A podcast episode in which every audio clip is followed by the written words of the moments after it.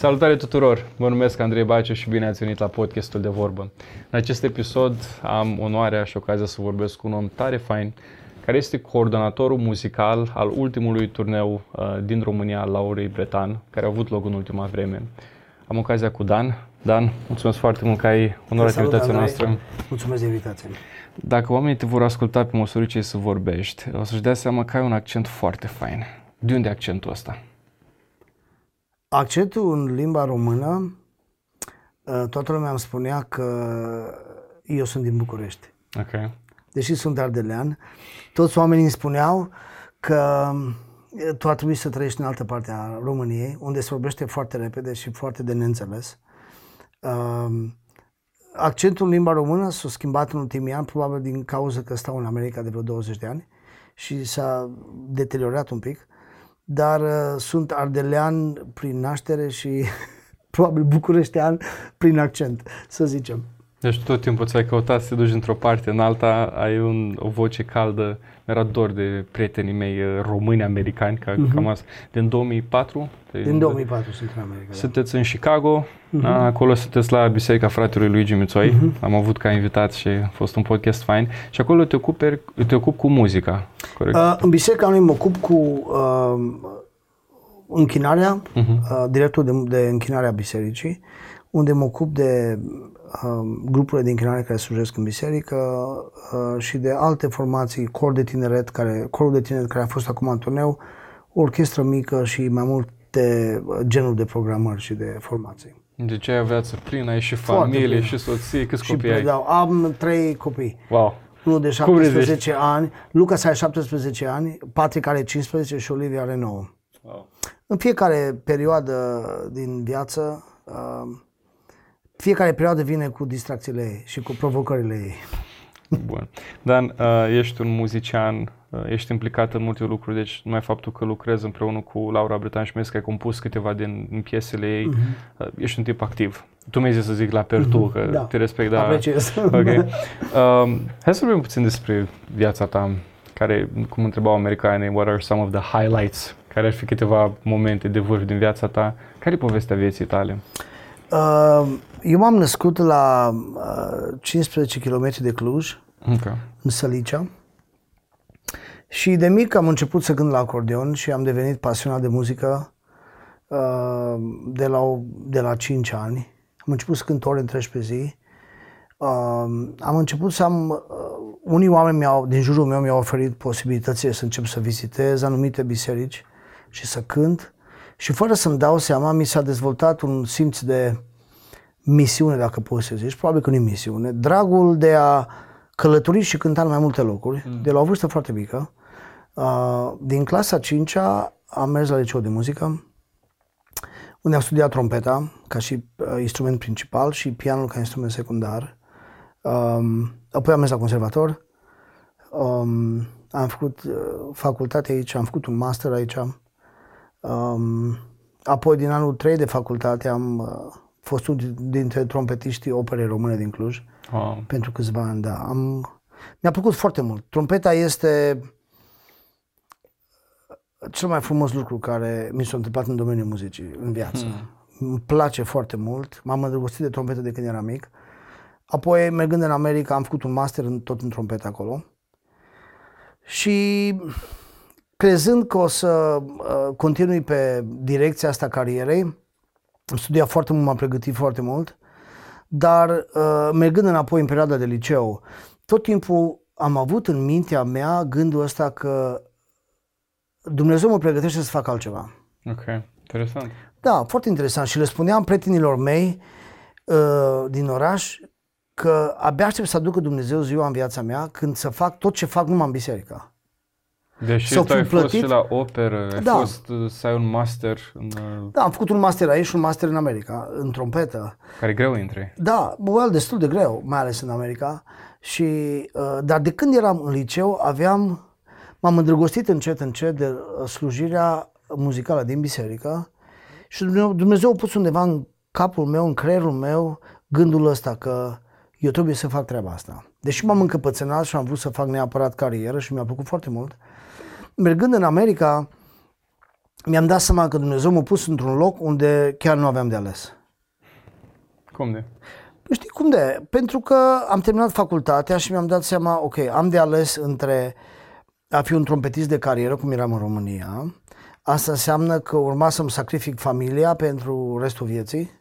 Wow. Să călătoresc foarte mult din oraș în oraș, să dau un concert cu trompeta, să fiu într-o orchestră, să cânt tot felul de concerte în tot felul de locuri. Și de specificat că drumurile în America nu sunt ca în România. O, bineînțeles, trebuie să zbori în alt oraș sau să uh, mergi, stai o săptămână în locul ăla să repeți cu orchestră și apoi să vii acasă, familia nu cu tine.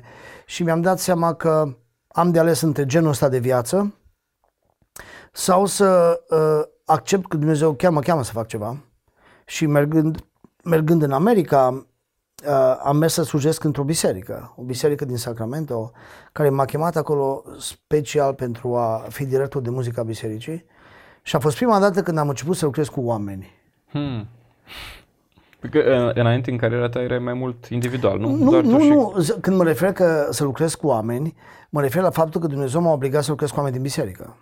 Ce înseamnă lucrul ăsta? Știi ce înseamnă lucrul ăsta? E diferit când ești trompetist într-o orchestră profesionistă ah, ok. și fiecare stă și își face treaba și alta când uh, toate lucrurile dispar și din toată Dumnezeu te bagă într-o cameră cu 30 de oameni și tu trebuie să înveți pe ea muzică. Adică ăla de la zero? Da, păi era corul bisericii, de exemplu, ah, pe care tu trebuia să educi să înveți o cântare. Și îți dădea seama, mă, dar nu mai bine alegem cariera dinainte, unde toți erau profesioniști. Chiar Dumnezeu mă pedepsește să lucrez cu genul ăsta de oameni, dar mie nu-mi place treaba asta. Scuze, mă gândeam, și mă gândeam la Moise. Deci Moise a fost în Egipt, a avut uh, înțelepciunea egipteană, uh-huh. strateg bun, vorbitor bun. A dus Domnul la... Exact. Prima dată m-am simțit de-a dreptul încolțit să fac treaba asta. Am simțit că chiar Dumnezeu m-a băgat într-un colț, de unde n-am unde să fug, trebuie să stau, să mă îndrăgostesc de treaba asta. Mm. Și uh, am fost destul de încăpățânat să accept treaba asta la început, dar mi-am dat seama că Dumnezeu mi-a luat bebelașul la care îi spunea cariera din trompetă și știam că nu o să mai mă bucur de cariera niciodată și Dumnezeu m-a determinat aducându-mă în locul ăsta, m-a determinat să-mi reconfigurez gândirea și viziunea despre viitorul meu. Mm. Și așa am ajuns să lucrez full-time într-o biserică. Tot talentul care mi l-a dat Dumnezeu și toată educația să o pun în slujba unei comunități relativ mici de oameni, în care eu eram singurul muzician profesionist, restul erau absolut oameni amatori uh, care veneau la biserică și slujam împreună. Hmm. Eu niciodată n-am fost obișnuit să mă cobor la nivelul lor muzical pentru că am slujit în Cluj doar cu profesioniști. Acolo mi-am dat seama, nu mai este niciunul din ăla aici. Ești singur. Aici toți sunt amatori și eu chiar trebuie să slujesc, nu să învăț să cânte, trebuie să slujim pe Dumnezeu împreună. Ceea ce e un lucru total diferit. Și încet, încet mi-am dat seama că gândul ăla care am avut în liceu, că eu o să slujesc în biserică, a devenit o realitate și se întâmplă. Și interesant că când Dumnezeu te pune să faci ceva, nu trebuie să-ți placă de la început. Ok, adică? Da, eu nu cred că tot timpul când Dumnezeu îți dă să faci ceva, îți dă și satisfacția aia enormă. Vai, ce frumos e ce trebuie să fac. Nu. Poate că Dumnezeu te bagă într-un loc unde trebuie să înveți anumite lecții. Da. Știi? Care... Să construiască caracterul, absolut, să șlefuiască. Absolut. Care nu-s distracție și nu-i mare plăcere în treaba aia. Dar Dumnezeu te bagă prin niște filtre și prin niște uh, situații în care trebuie, trebuie să te convingi că ăsta e drumul pe care trebuie să mergi. Dar acum dacă stau să întreb, care au fost câteva lecții pe care le-ai învățat tu? E clar că trebuie să lucrezi cu oameni care nu erau profesioniști, adică că erau mm-hmm. amatori, le plăceau uh, instrumentul. Care au fost anumite lecții pe care el uh, o trebuie să le construiască în viața ta? În primul rând, uh, a fost lecția încrederii 100% în Dumnezeu. Asta a fost o, o, o chestie, o lecție foarte simplă la prima vedere, dar când treci pe acolo foarte complicată. Pentru că eu așa gândeam. De ce Dumnezeu a îngăduit să mă duc 9 ani jumate la facultate în trompetă? Mm. Și la cum, legitimă. Absolut. Și la cum a spune să găsi trompeta în cui. Sau să cânt pentru niște copii la biserică. Cum Dumnezeu face așa lucruri? Dacă se bate cap în cap. Absolut. N-are niciun fel de relevanță. Știi, și atunci a durat un pic de timp să văd că, că eu chiar trebuie să mă cred în Dumnezeu. Și lecția asta a fost cea mai dură. Uh, eram proaspăt căsătoriți de câțiva ani. Ce, ce vârstă aveai? Scuze-mă, ce vârstă aveai atunci? Atunci aveam, uh, în 2004, aveam 25 de ani. A, dar erai puștan. 25 de ani. Mamă, Da, acum am 44, sau mulți înainte. mulțumesc, aproape 20 de ani în urmă. Deci a fost destul de complicat uh, și ca și Frustrant creștin. pentru tânăr. Absolut, și soția mea era cu mine acolo. Uh, soția mea a plecat de aici neterminându-și facultatea. Eu cu facultate terminată, o țară nouă, familie nimic, uh, totul nou, limbă nouă, cultură. Ce înseamnă viața, asta e că deja încep, dar ce înseamnă viața de America? A văzut prin ochii unui român uh, acolo, că unii oameni au perspectiva că America e cea din filme, cea din seriale, că toți Am stau vrut să numai- zic e- exact asta, că America e orice, numai nu e din filme. Da, pentru că toți, de exemplu, stau și uită că, mă, America, nu, mergem la cafea imediat, uh, mergem la shopping imediat, totul e... Povestește-ne puțin. Știi cum e, Andrei? Uh, America e așa cum ți-o face. Ok. În sensul că America îți dă posibilitatea uh, să-ți uh, customize, uh, să-ți aranjezi viața, Customizezi. da, nu știu cum se zice în românește, s- cumva să-ți faci uh, propriul tău stil de viață în funcție de cum vrei tu. În sensul că America, problema cu America e, uh, e posibilitățile. Că sunt prea multe. Problema care eu am acum e că așa de multe op- oportunități și opțiuni sunt că nu te mai poți opri. Iar timpul e foarte limitat. Exact. Și așa îți, îți trece viața uh, uh, alergând după oportunități care câteodată sunt foarte aproape și nu te bucuri de viața care o ai. America e diferită. Unii oameni, eu am fost binecuvântat că nu a trebuit să-mi schimb cariera. Tot muzică fac și îmi place ce fac. Uh, Eu am considerat că Dumnezeu mă cheamă să fac muzică în biserică. Am conștientizat treaba aia destul, relativ repede după ce am ajuns în America și uh, cumva nu a trebuit să-mi uh, aleg o altă carieră, să fiu, de exemplu, muncitor în construcții sau șofer pe tir sau profesor de sport. Nu, eu am făcut ce am făcut în România, am făcut și acolo și asta mi-a dat mai, mai multe satisfacții la nivel personal. Hmm. Care a fost chemarea ta? Absolut. Uh, uh, foarte mulți oameni care pleacă de aici și merg în America își dau seama, bă, uh, am făcut o facultate aici, nu se poate, nu pot să-mi o echivalez acolo. Mă apuc și fac altceva. Eu n-am fost obligat să fac treaba asta. Din fericire, mulțumesc Dumnezeu. Am făcut tot ce-mi place. Uh, Tot ce-mi face. Am făcut uh, cariera și profesia care mi-a plăcut și aici și acolo. America, America e locul unde, unde te poți pierde foarte ușor. De ce? De ce? Tocmai din, ce, din cauza uh, oportunităților. O chestie. Uh, Când uh, am fost pentru o perioadă scurtă, perioadă scurtă înseamnă câteva luni Mhm. acumulate, uh, mă uitam acolo că timpul trece foarte repede.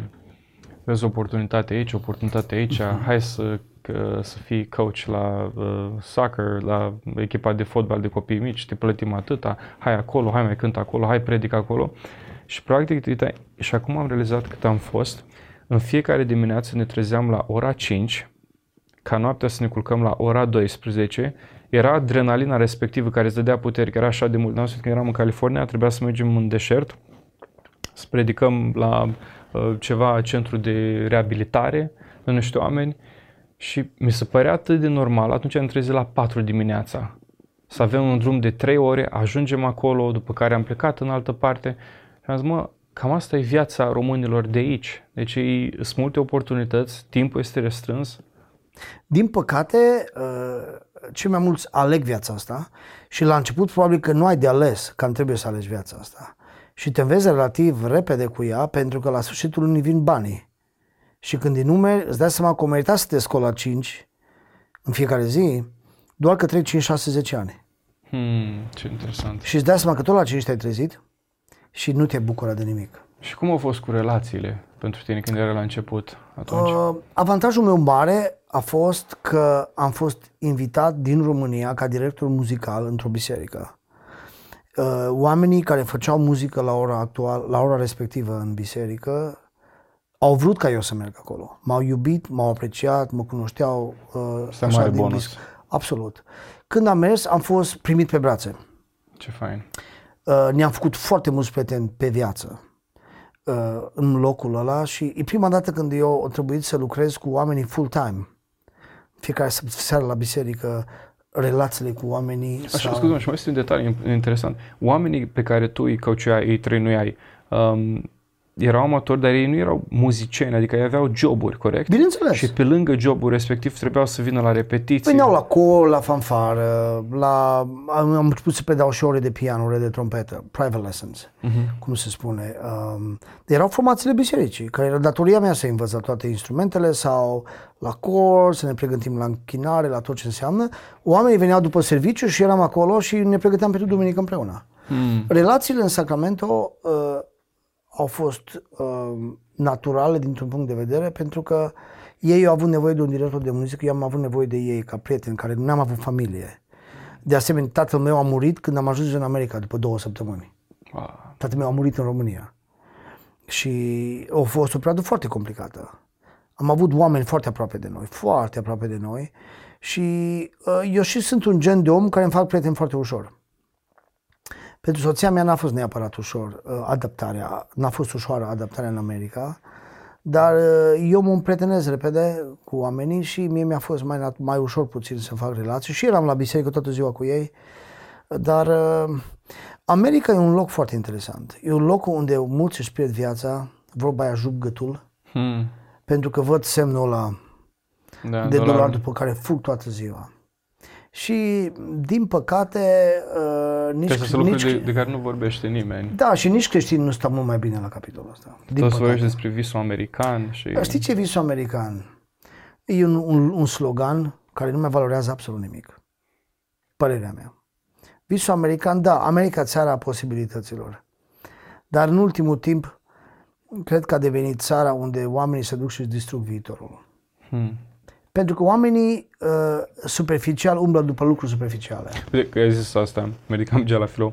Când eram acolo, uh, mergând pentru prima dată, eram atât impresionat să văd uh, truck-urile alea mari, Forduri, mașini mari, case mari și mi-a zis uh, uh, unul din bunicii mei spirituali de acolo, a zis că nu te uita ce mașină conduce omul, nu te uita cum e îmbrăcat, nu te uita ce uh-huh. casare, pentru că majoritatea sunt luate pe credit card. Absolut oamenii ăștia muncesc uh-huh. pentru ceva care încă n-au plătit și îi împinge Facultatea lucrul ăsta. e plătită în America. Uh, nu când am văzut că au debt, datorii la facultăți de zeci de mii de dolari, am zis, păi ok, au zâmbetul frumos, dar practic ei sunt sclavi uh, de locul unde au împrumutat banii respectiv. E, e un sistem diferit de orice există da, da, da, da, da, Foarte da. diferit. Și e foarte atractiv pentru omul din afară, dar cei mai mulți se conving relativ repede că nu a fost cum au crezut ei, înainte să vină mai ales dacă nu ai acte. Dar și dacă ai acte, adaptarea este complicată, foarte complicată. Bineînțeles că sunt și multe povești foarte frumoase, dar mă interesa puțin partea din spatele, partea din, din, din față se vede foarte clar. Sunt multe oportunități, e, e, e altfel cu tot ceea ce faci, banii și așa mai departe. Dar partea asta din spate, mulțumesc mult că ai zis de ea. Da, uite numai să, să, să-ți explic un lucru. Câți oameni au plecat din România în America ca să fie misionari? Am mai auzit din ăștia, dar... Nu, uh, să fim dar știi ce e interesant? Că dacă, că asta chiar am auzit-o, spune cineva că uh, n-ai vrea să fii misionar în, uh, în Africa. Uh, trebuie să mă rog. În dacă, vine un, dacă vine un telefon din America, n-ai vrea să fii... Da, mâine, deja mi-a făcut uh, bagajul. Știi și dacă r- răspunsul la întrebarea asta uh, e, o, e de asemenea răspunsul la o grămadă de întrebări. Pentru că cei mai mulți n-am plecat în America în misiune. Am plecat la o viață mai bună. Clar. Și câteodată cam așa arată tot ce facem. După scopul care l-am avut. Și după faptul că n-am știut să spunem stop. Ajunge atât. Uh, și toți ne confruntăm. Eu mă confrunt cu treaba asta. Când pot să spun că ajunge? Pot să spun stop. Pot să spun că nu mai lucrez 5 zile pe săptămână până la 10 seara, lucrez 4. Și vreau să spun că e cel mai greu lucru care trebuie să-l fac. Hmm. Nu există unul mai greu. Pentru că, cum spuneam la început, oportunitățile sunt acolo și cum ai spus tu, ratele vin, poștașul știe unde stai în fiecare zi și la trebuie plătit. Trebuie să-i dai cadou când pleacă și atunci tu pentru ea trebuie să mergi la muncă. Lucrurile sunt mult mai ieftine raportat la cât faceți bani, da, uh, asta mâncarea. E adevărat. da, da, deci, deci uh, viața economică are mai multă logică decât aici. Uh-huh. Un student când termină o facultate uh, în cel mai multe cazuri poate să-și găsească un job bine plătit ca să trăiască bine. Uh, astea sunt avantajele uh, sistemului american de, de societate care e acolo. Și totuși tu ai ajuns într-o comunitate de români americani faină. Uh-huh. Ai putut să-ți urm- urmezi chemarea pe care ți-a făcut Dumnezeu de a investi în alții. Ce s-a întâmplat mai departe? Ai văzut progres uh, în viața celor uh, pe care îi creșteai? După, după șase ani de locuit în Sacramento, Șase ani, wow. Șase ani deci nu a fost ceva peste... Am mers de la foarte cald la foarte frig. Am okay. mers din California în Chicago. Uh, uh, ne-am mutat în 2010 în Chicago și am mers la o comunitate mult mai mare. Comunitatea de români din Chicago e cea mai stabilă comunitate din diaspora română, din afara României. E o comunitate extrem de solidă, sunt în jur de 200.000 de români acolo. Wow. Da. Sunt trei biserici pentecostale mari, biserici baptiste, biserici ortodoxe, uh, tot felul de organizații românești. E un, un alt fel de comunitate de română decât cea din Sacramento. Aici slujesc și lucrez în Biserica Betania. De unde fratele de unde Luigi. Fratele Luigi.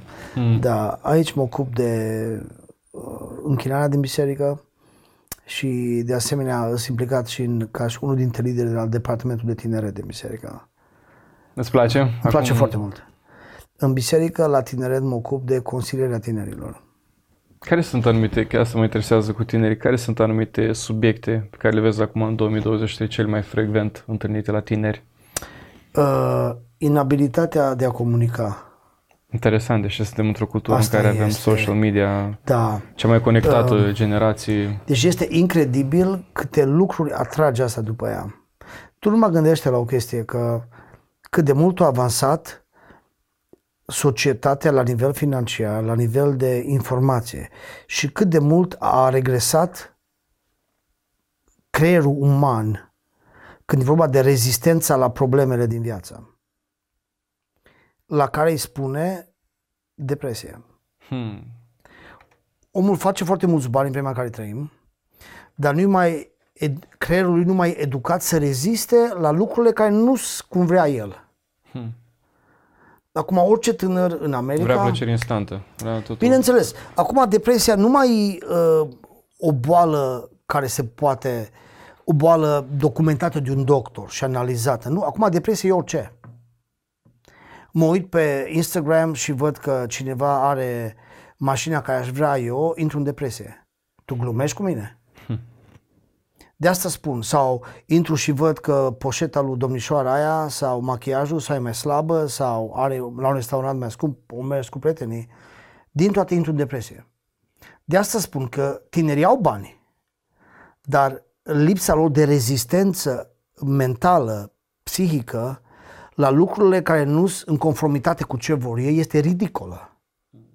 E absolut de râs. Pe cine te-a întrebat pe tine sau pe mine că eram mică ce îmi place? Sau ce aleg? Sau au fost vremurile de atunci. Este foarte adevărat. Ceea ce vreau să spun e că uh, Asta e una dintre provocarea și cea mai mare. generației astea. Da. Tinerii nu mai știu să comunice între ei. Era imaginea că stăteau la restaurant și... Da, da, absolut. Absolut. Dacă mă duc la un restaurant cu, uh, cu, cu tineri și îi pun să vorbească între ei cu tine din alt oraș, au hard time să respire. Dar știi ce mi se pare interesant, Dan? Tocmai acum este momentul în care un tânăr să fie ascultat. Exact. Și asta e, și asta e rolul tău. Ce, ce e foarte interesant e că generația asta de tineri e mult mai simplă și mai pragmatică decât, de, decât generația în care am fost eu. Hmm. Cu toate conflictele de care ziceam mai înainte, lipsa de comunicare și nu știu să se ex, uh, exprime neapărat, tinerii din vremea astăzi au nevoie să le spui verde în față ce crezi. Da. Și pe bune și Ăștia real. nu au nevoie de... Hai să ne vârtim în jurul cozii vreo două jumătate de oră și să te fac să te simți nu știu cât de bine. În generație e... directă. Da, pentru că, uite-te, nimeni nu le mai spune astăzi direct nimic în față. Nimeni nu are curajul să le spună realitatea despre ei direct în față. La școală le spune, în America este un, un slogan, everybody gets a trophy. Da, da, da. Știi? Și câștigătorii și pierzătorii da, da, da, da, da. de pe locul al șaptelea. Știi, știi în, în, în America, eu, eu dacă aș merge să joc basket, chiar dacă n-am jucat în viața mea și nu știu cu care mână se dă și cum se dă, mie americani mi-ar da un trofeu. Că și eu acolo. Stima de sine. Stima de sine, whatever that is. So, acum uh, nimeni nu le mai spune, mă, omule, tu ești bun la asta, dar la asta nu ești bun. Asta chiar trebuie dar să Dar du-te și investești acolo unde ești bun, tu și muncește. Exact. Nu. Școala americană te face să te simți self-esteem, trebuie să fie on the roof. Tu trebuie să te simți atât de bine despre tine, uh, în legătură cu persoana ta, trebuie neapărat să știi că ești cel mai frumos și că în tine există toate resursele ca să devii ce vrei să vii. Tinerii ăștia vin la biserică și au total altceva aud că Dumnezeu e resursa vieții mele și dacă vreau să fiu ce am fost creat să fiu El e cel care îmi dă viață și resurse și tot ce am nevoie. Hmm. Și dintr-o dată între tinerii ăștia, în ei se creează un conflict. Mă, acum, eu sunt totul sau nu-s nimic? Înțelegi ce zic? Da, da. Și atunci, prin faptul că ne apropiem de ei, noi ca lideri de tinere, nu numai eu, toți facem treaba asta, uh, ei vin și te întreabă, Hmm. Și când ai creat podul ăsta relație, când mergem în amândouă părți, există un pod între noi, putem să fim foarte deschiși cu ei și am fost șocat să văd că la ăștia, tineri ăștia, nu au nevoie de o grămadă de te rog frumos să mă ieți, urmează să spun ceva, dar te rog să nu te supere. Spun direct verde în față. Da. E foarte, foarte interesant fenomenul ăsta în societatea în care trăim. Și eu cred că și în România e aproximativ la fel. Păi exact cred, la că, fel. cred că vine și aici. Exemplu, e deja venit de mult. Merg în slujiri cu soția mea, predic și după asta avem timpul ăla de mărturisire, Super. de eliberare Bravo. și așa. Ce mă surprinde cu generația, eu am crezut că generația mea, 90, 94, suntem curajoși. Generația de acum, Gen Z și cei care vin după, sunt foarte direct și spun asta, băi, uite, am problema asta, am viciul ăsta, am lucrul ăsta, ajută-mă, cum pot să scap? Sunt vulnerabil, se deschid. Da, uh, au multe provocări, dar faptul că um, una dintre caracteristicile generației este, este uh, faptul că se deschid, asta ajută mult. Eu nu mi-aduc aminte o dată în viața mea, sau probabil că s-a întâmplat, să mă duc la un lider de tineret să spun, uite, mă confrunt cu treaba asta. Sau să pui Ce întrebări. mă, dar nu mergea la taică tău, mă. Da, da, da. Că era rușine aia că Bă, dar e tata, ce o să zic? Dar generația nu are rușine și asta e un lucru bun. Ăștia, ăștia, pro, pro, problema noastră ca și biserici este că nu, ă, nu că nu suntem în stare, suntem în stare, dar probabil nu așa de bine să le explicăm exact cine e Dumnezeu în generația lor. Hmm. Și ce și poate Dumnezeu... să facă Dumnezeu cu ei acum. Asta. Și că Dumnezeu poate să folosească fiecare generație. De multe exact. ori ă, povesteam cu cineva și mi-a rămas un, un lucru din discuția noastră. Uh, tinerii și oamenii nu cred că Dumnezeu poate să mai folosească cum l-a folosit pe Iosif, cum l-a folosit pe Moise, cum l-a folosit pe David. Credem că da, Dumnezeu a făcut lucrurile astea în trecut. Nu, nu. Dumnezeu vrea acum, în vremurile din urmă, să folosească orice generație. Și cred că, cred că biserica um, are și o, o mare problemă cu uh, expunerea online. Vezi tu, expunerea online a bisericii te obligă să fii ca pe sticlă. Totul să pare perfect pentru da. niște oameni care nu sunt acolo. Așa e, așa e. Și uh, asta e bine dintr-un punct de vedere, dar cred că strică din foarte multe puncte de vedere. Pentru că asta automat strică investiția ta în tinerii din biserică, care nu sunt perfecți în momentul ăla. Dar de frică ca să nu arăți rău la ăia care nu sunt aici, pe ei ții în colț undeva și le spui, lasă că voi faceți când creșteți da, mari. Da, da, da. Și învață unde? Unde învață? Uh, noi vrem să arătăm foarte perfect, ceea ce nu cred că ne cere Dumnezeu să facem treaba asta. Noi, biserica trebuie să fie un organ viu, un organism viu, cu toate imperfecțiunile lui. Nu cred că trebuie să le ar, expunem neapărat, dar trebuie să fim reali. Hmm. Și cred că... Și vezi în greșeli. Absolut. Cred că expunerea asta online a bisericii și lupta asta neapărat să arătăm online... Țiplă, domnule. Țiplă. Perfect. Asta distruge Uh, creșterea, ucenicizarea în biserică, care e adevărat că nu tot timpul se face pe scenă, dar se face și pe scenă. Hmm. Uh, eu cred foarte mult în generația care vine după mine, cred mai mult decât în generația mea. Uite, îmi place foarte mult să spun despre uh, timpul de duminică care este live. Ăla e cereașa de pe tort, uh-huh. practic. Ăla este uh, punctul culminant. Însă ceea ce se întâmplă de luni până sâmbătă e foarte important. Absolut. Cum ai spus și tu, online are anumite beneficii și chiar am avut un episod pe tema asta. Într-o lume în care se prezintă toate mizeriile. Tu ce a fost la Grammys și voi știți, deci atrocități. Uh, și când vezi că uh, milioane de vizualizări, uh, după asta când a avut loc revivalul din Asbury, okay. marea, marea trezire, a fost că oamenii au dat share. Sunt importante, dar ce se întâmplă de luni până sâmbătă? Și ce vreau să mă întreb, să mă întorc. Cum ziceai tu, un tip care a fost perfecționist, Dumnezeu te-a dus la oameni care erau amatori. Uh-huh. Cum ai reușit să împaci chestia asta de la a fi perfecționist la a duce înspre laudă și închinare? Uh-huh. Deja vorbim de două concepte. Ăștia erau profesioniști da. cu trompetele cu care cântai tu, cu orchestra, uh-huh. Dar una este muzica de scenă, alta este închinarea. Care e diferența și cum ai făcut tu cu cei care uh, erai acolo? Cum Există diferență între a cânta pentru oameni sau a cânta cu oameni.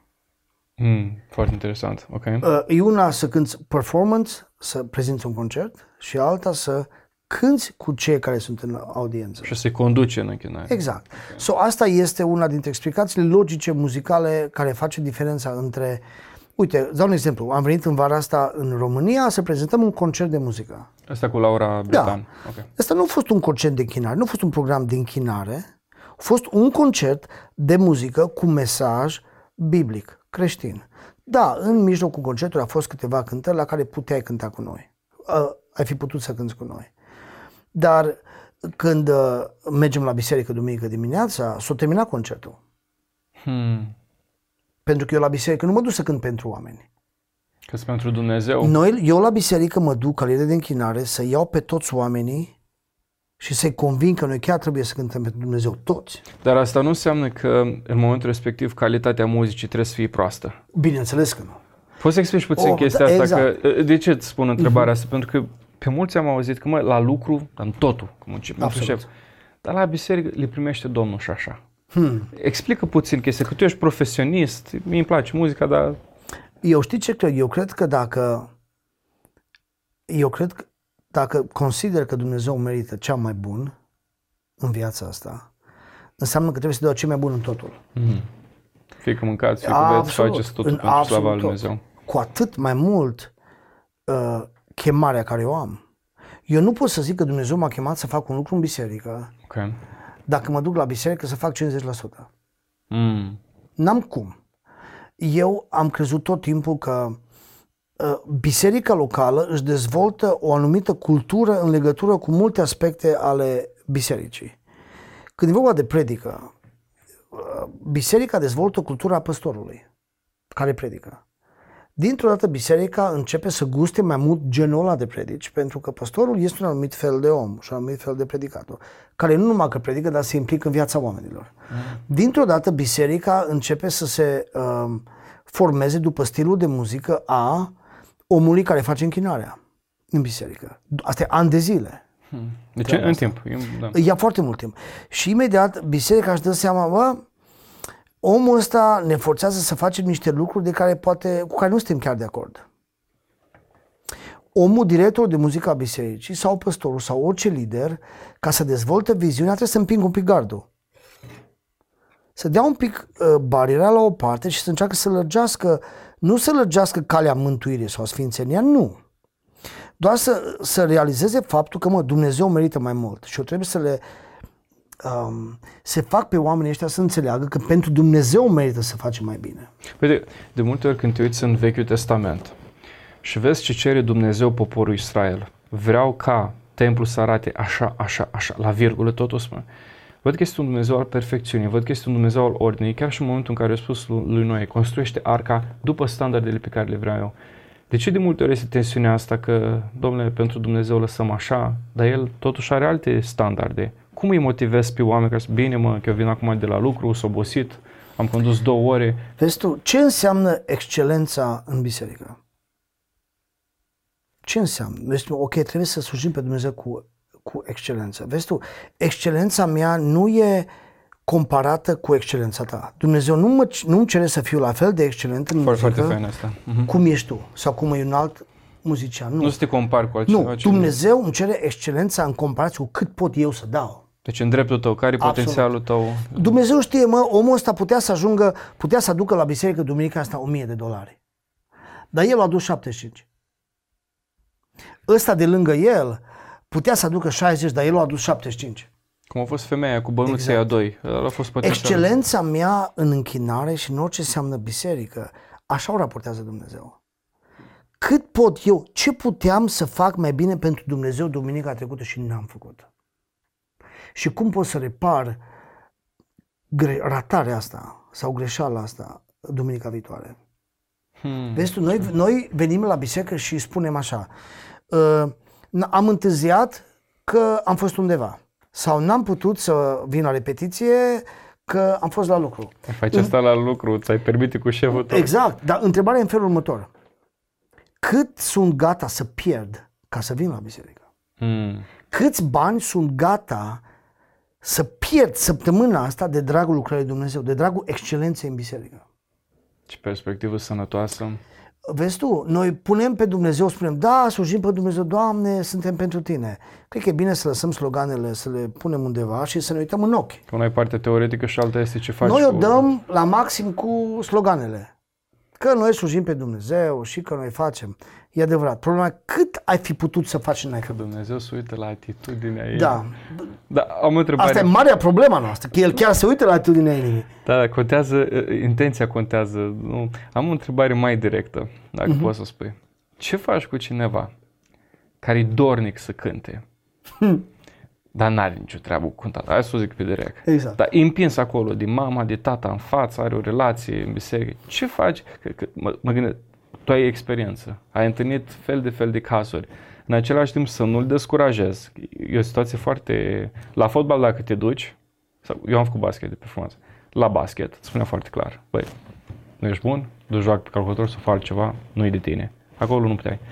Dar când vine vorba de mediul ăsta al bisericii, cum gestionezi situația asta?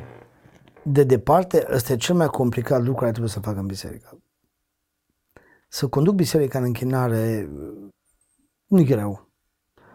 E greu să lucrezi cu oamenii cu care trebuie să conduci biserica în închinare. Hmm. Noi în biserică avem un sistem foarte clar și zic eu restrictiv în sensul bun de promovare a tinerilor care vor să slujească în ce Deci nu pe relații, că e băiatul nu, lui Luigi, nu are că e fratele lui Luigi, că e a tău, că e... Nu, nici vorba. Mai ales când e vorba de cântat la un instrument sau când e vorba deci de nu pe nepotism. Da. Nici vorba. Nu, dacă se pune așa problema într-o biserică, e destul de complicat să vorbești orice după locul ăsta. Dacă noi considerăm că un predicator trebuie să predice când îl cheamă Dumnezeu și un cântăresc poate să cânte că l-a chemat maica sa sau l-a chemat bunica să cânte, înseamnă că am confundat locurile. Okay. Deci în biserică totul se face prin călăuzirea Duhului Sfânt și prin chemarea lui Dumnezeu în viața oamenilor.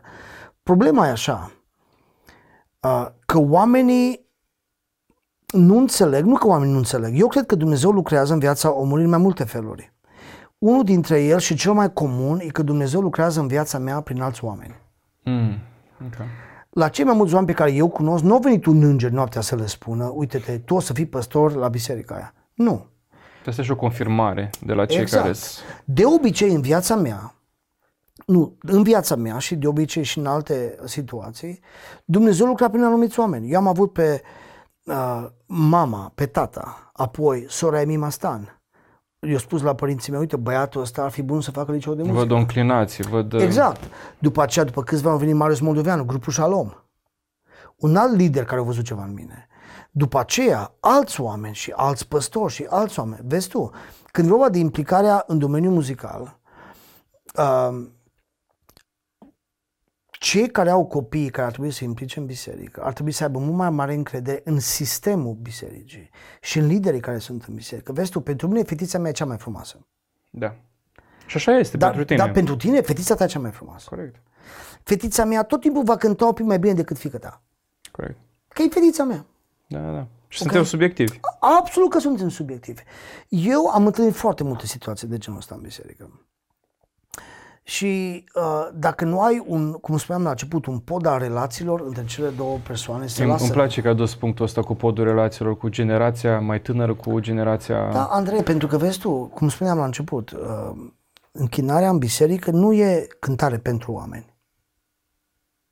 Și cred că orice slujire în biserică nu e... Da, predicarea este pentru oameni. Dar după predicare urmează relația cu oamenii.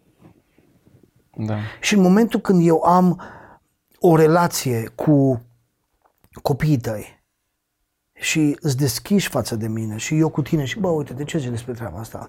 Atunci când fică ta vine în biserică și vrea să cânte o, o, o, o cântare într-un moment nepotrivit, la un program la care nu e cea mai bună idee, tu ai încredere în părerea mea. Pentru că tu o iubești și vrei să... Ia, pentru că tu știi intenția mea în legătură cu biserica în general.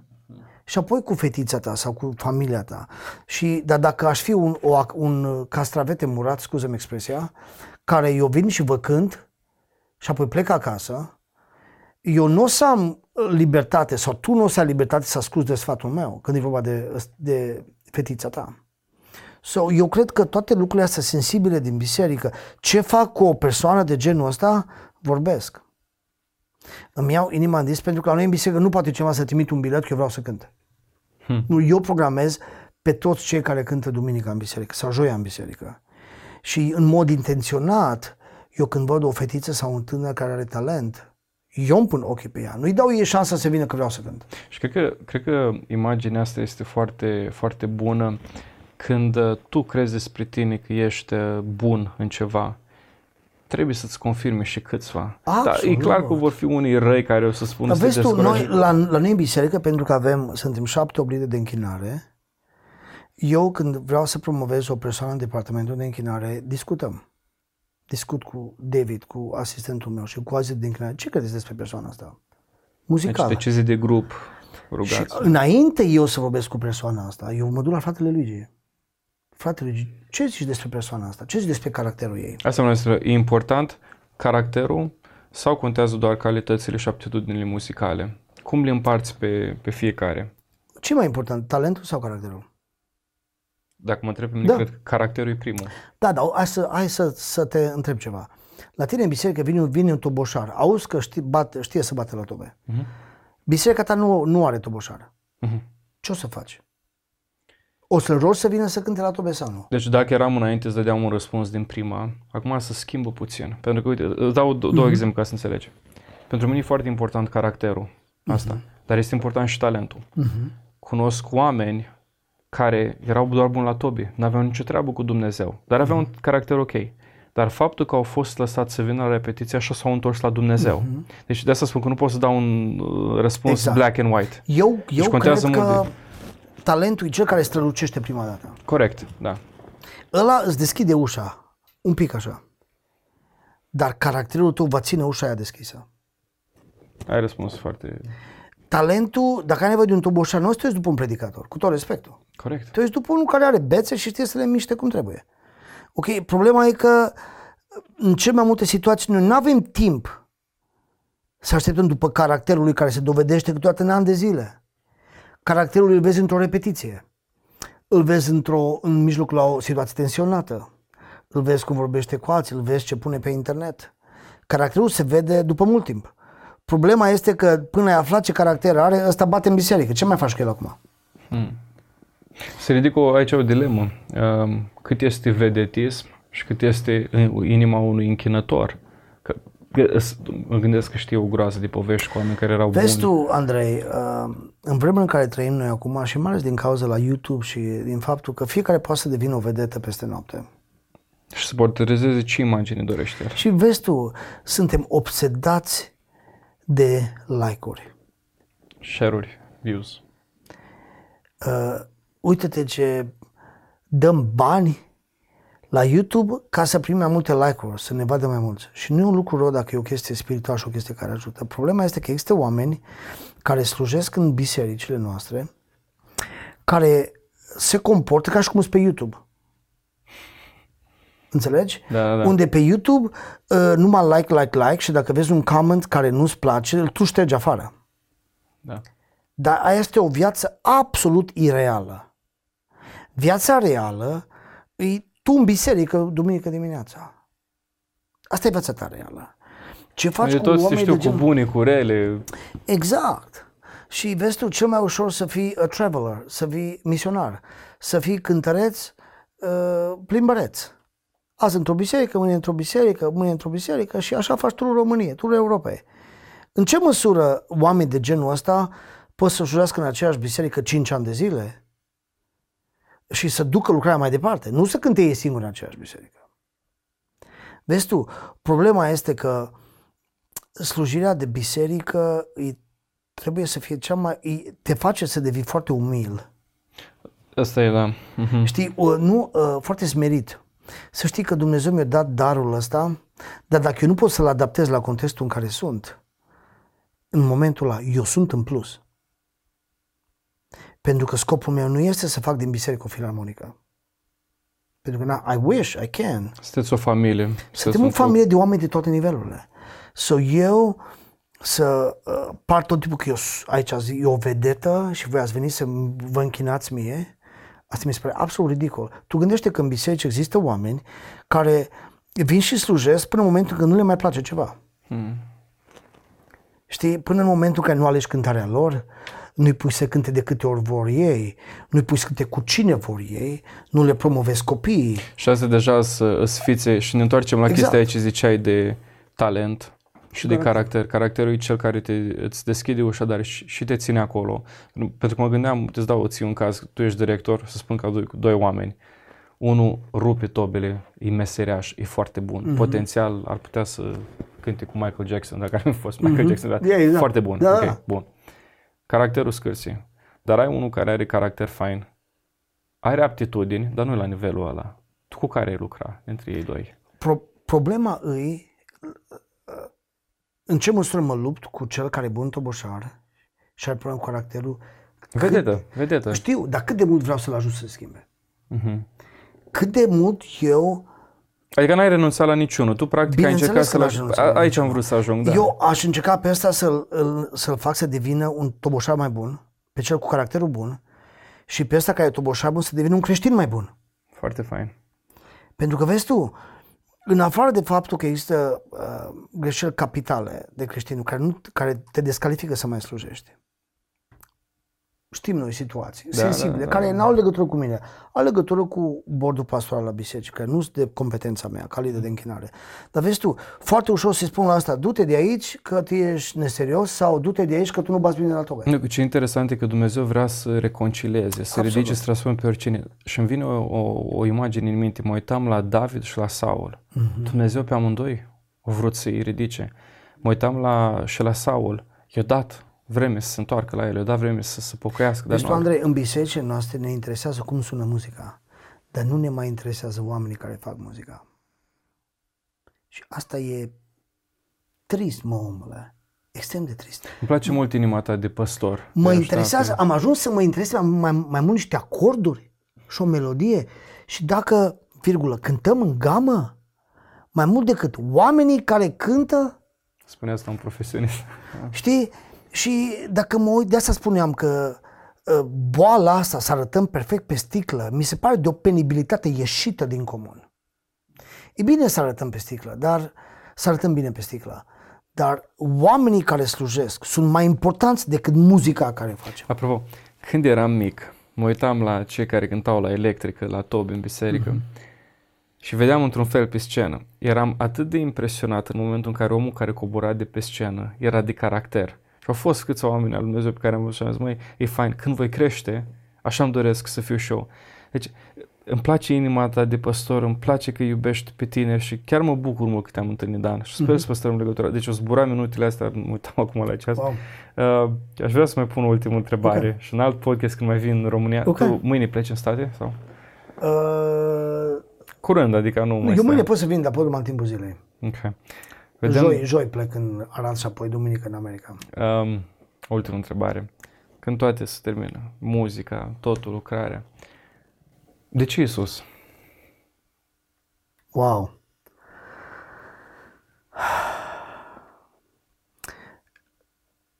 Eu am crescut într-o familie creștină în care m-am obișnuit cu tot ce înseamnă biserica. Uh, n-am fost forțat să mă duc la biserică, dar mergeam pentru că mergeau părinții. Uh, Dumnezeu a pus pasiunea și obsesia asta pentru muzică în viața mea de la un, o vârstă destul de tânără.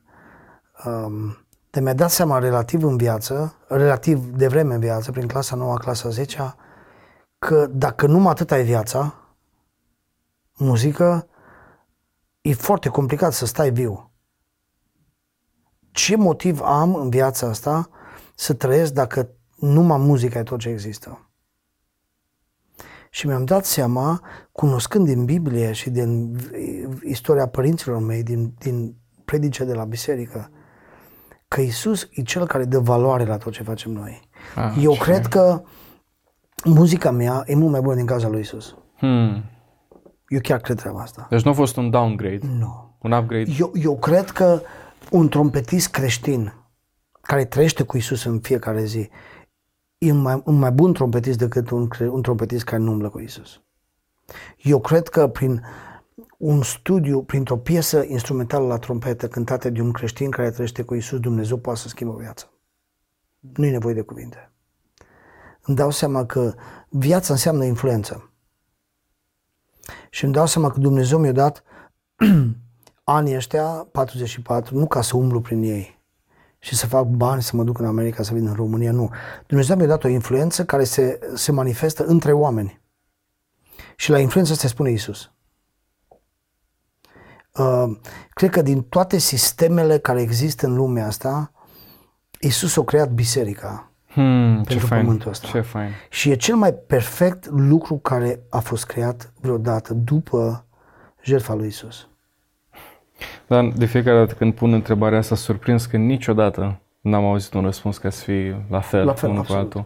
Dar vreau să mulțumesc din suflet. Andrei, mersi de invitație. Pentru că ai onorat invitația și ținem legătura și să mai facem și alte podcasturi. Poate data viitoare vii cu soția ta și facem un podcast despre povestea voastră de dragoste. Oh, wow. Și din perspectiva ei, deci data viitoare nu uitați. Da, trebuie de... să negociez mult cu doamna mea ca să facă treaba asta. Cred sigur. că ai cuvintele la tine și ți și trompeta și...